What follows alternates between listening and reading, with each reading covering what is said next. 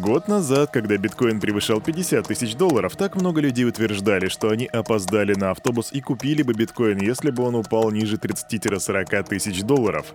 Сейчас биткоин по 17 тысяч долларов. И где они все? Александра Атавиани. Daily Digest начинает свое вещание, и Кирюха пришел сюда, чтобы сказать вам «Салют, Криптусы!» Привет, крипто братва! Утро вторника – замечательное время, чтобы погрузиться в мир крипты, в новости и узнать, что там по рынку, поэтому это именно то, что мы сейчас будем делать. Сперва распакуем рынок, а потом я расскажу тебе о том, почему биткоин может стоить 5000 долларов. Расскажу про итоги криптоконференции, которая прошла у нас в России, расскажу про штурм криптобиржи, а также о том, что мета против регуляторов. Все это буквально через пару мгновений, но сперва сперва страничка нашего топ-спонсора.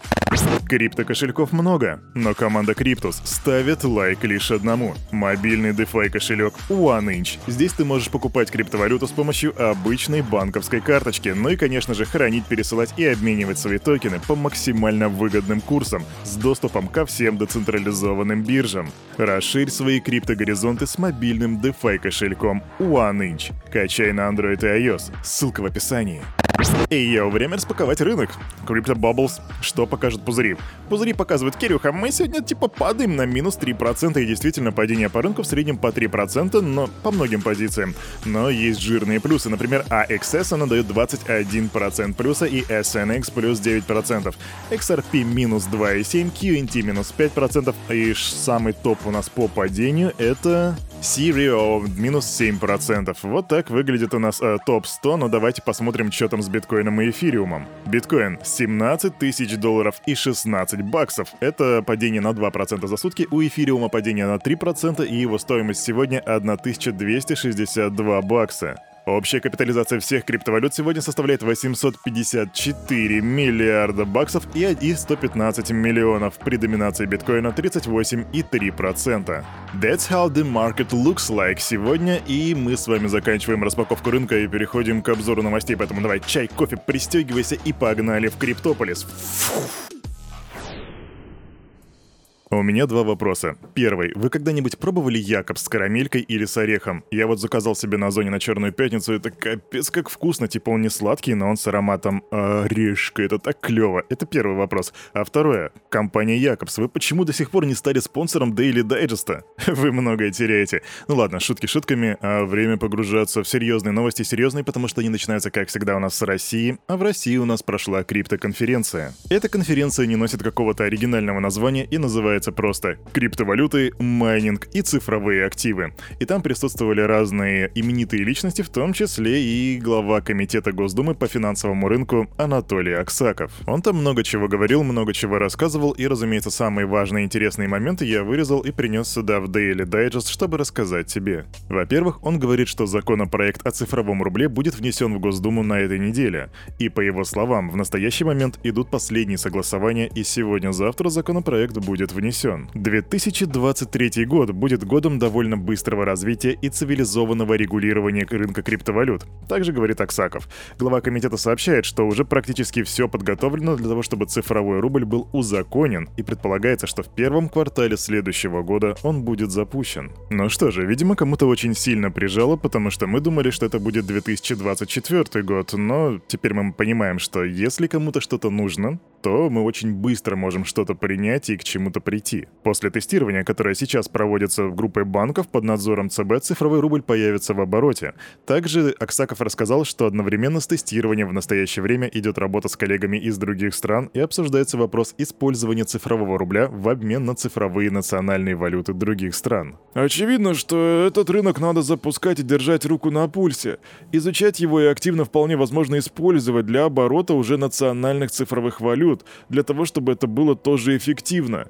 Вот такая работа большая в принципе, но следующий год это год э, цифровой финансовой сферы, вот так вот. Так заявляет Аксаков, но это не последнее, что он сказал. Идем дальше.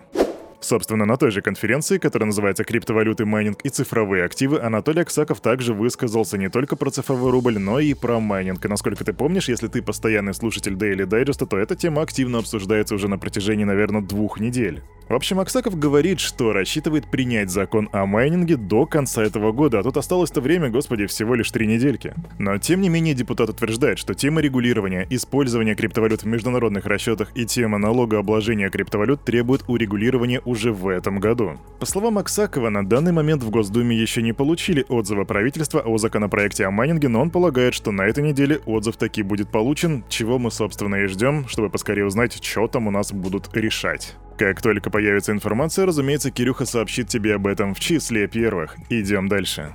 Ну а теперь переходим из Россишки в принципе из новостей политики переходим к новостям различных криптоконтор. И первая у нас на очереди это Genesis. Я тебе говорил, что у нее очень много долгов, но мы не знали сколько. И вот сейчас появляется информация, так что считай, что это быстрая новость. Итак, долг Genesis перед ее криптокредиторами, со... просто кредиторами, составляет около 1,8 миллиарда долларов. Об этом сообщают ребята из CoinDesk. Да, у нас жаркий год выходит. Сперва Terraform Labs, потом FTX, и потом вот эти вот каскадные уничтожения уничтожение, банкротство различных фирм, просто дикий крах. И знаете, что на фоне всего этого я прошелся по комментариям в различных новостных пабликах и вижу, как люди пишут «А вот это крипта, это все скам, потому что вот вы посмотрите, что с биржами случилось». И знаете, я не виню этих людей. Просто вполне возможно, что в какой-то момент, когда эти люди приходили в крипту, они упустили важное звено, которое называется децентрализация. Такое ощущение, будто они, они даже и не знали и не понимают в принципе, в чем отличие между децентрализованной какой-то биржей или блокчейном и централизацией. Если вам угодно, децентрализация — это своего рода потерянное звено эволюции криптона, поэтому, да, ребятки, просвещайте своих близких. Быстрая новость. Биржа криптовалютных деривативов LedgerX, которая входила в группу FTX, выставлена на продажу. Об этом сообщает Bloomberg, и по данным агентства, интерес к покупке проявили уже не менее 10 компаний, и в их числе Binance. Шучу, на самом деле про Binance информации нету, но там есть информация про blockchain.com, Gemini и Bitpanda. Также ребята из Bloomberg добавляют, что к ним могут добавиться еще около 6 человек. Вопрос только, кому добавиться, к списку покупателей или к списку продавцов? Я очень надеюсь, что не последнее. Многие-многие-многие из вас знают про криптовалютную биржу AX, которая совсем недавно приостановила вывод средств со своей платформы. И вот к нам поступает информация, что клиенты этой фирмы начали штурмовать офис компании в Лагосе, это в Нигерии, с требованием возврата своих денег и даже избили находящихся там сотрудников.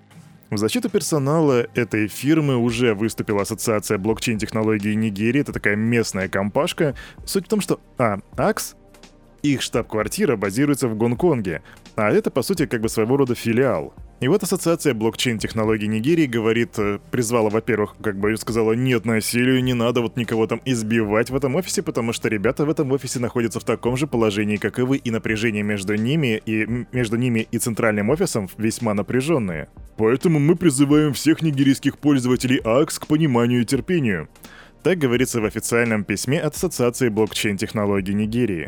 Также к нам поступает информация от Financial Times, и там пишется, что в попытках вернуть свои средства, обеспокоенные клиенты и инвесторы безуспешно пытаются разыскать топ-менеджеров AX. Беспрецедентно, я бы сказал, но в действительности это уже не первый раз, когда кинутые кредиторы, инвесторы пытаются найти различных топ-менеджеров различных криптофирм. Идем дальше. Circle — та самая фирма, которая выпускает стейблкоин USDC. Они расторгли сделку по обратному слиянию с Concord Acquisition Corporation. И ты сейчас такой, а чё, они собирались делать слияние? Ну, в действительности, да. В июле 2021 года Circle объявили, что они станут публичной компанией через обратное слияние с Concord Acquisition Corporation. И вот сейчас они говорят, что этого слияния не будет. Хотя мы разочарованы тем, что не выполнили требования SEC для выхода на биржу вовремя, мы по-прежнему сосредоточены на создании долгосрочной публичной компании. Так написал босс Circle. Ну, попытка не пытка, и мне кажется, что они предпримут еще одну попытку стать публичной компанией, и если что, Кирюх тебе, разумеется, об этом расскажет в числе первых, и ты об этом узнаешь. Идем дальше.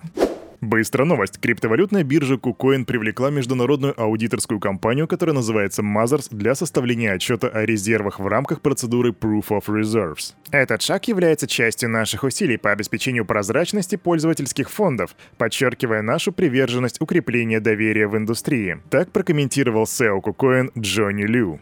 Кирюха, а что ты там написал, что биткоин 5000 долларов, а? Ты чё смуту наводишь? Ну, это не мои слова, это слова аналитиков. И дело в том, что дальнейшее падение курса биткоина примерно на 70% до 5000 долларов в 2023 году — это один из неожиданных сценариев, которые рынки недооценивают. Об этом заявил глава отдела глобальных исследований Standard Chartered Эрик Робертсон. По его словам, Спрос может переключиться с биткоина, который воспринимается рынком как цифровая версия золота, на реальный актив, что приведет к росту драгметалла на 30%. То бишь, иными словами, он считает, что люди могут уйти с биткоина в пользу золота. Что ты думаешь по этому поводу? Напиши в комментах, будешь ли покупать золотишко.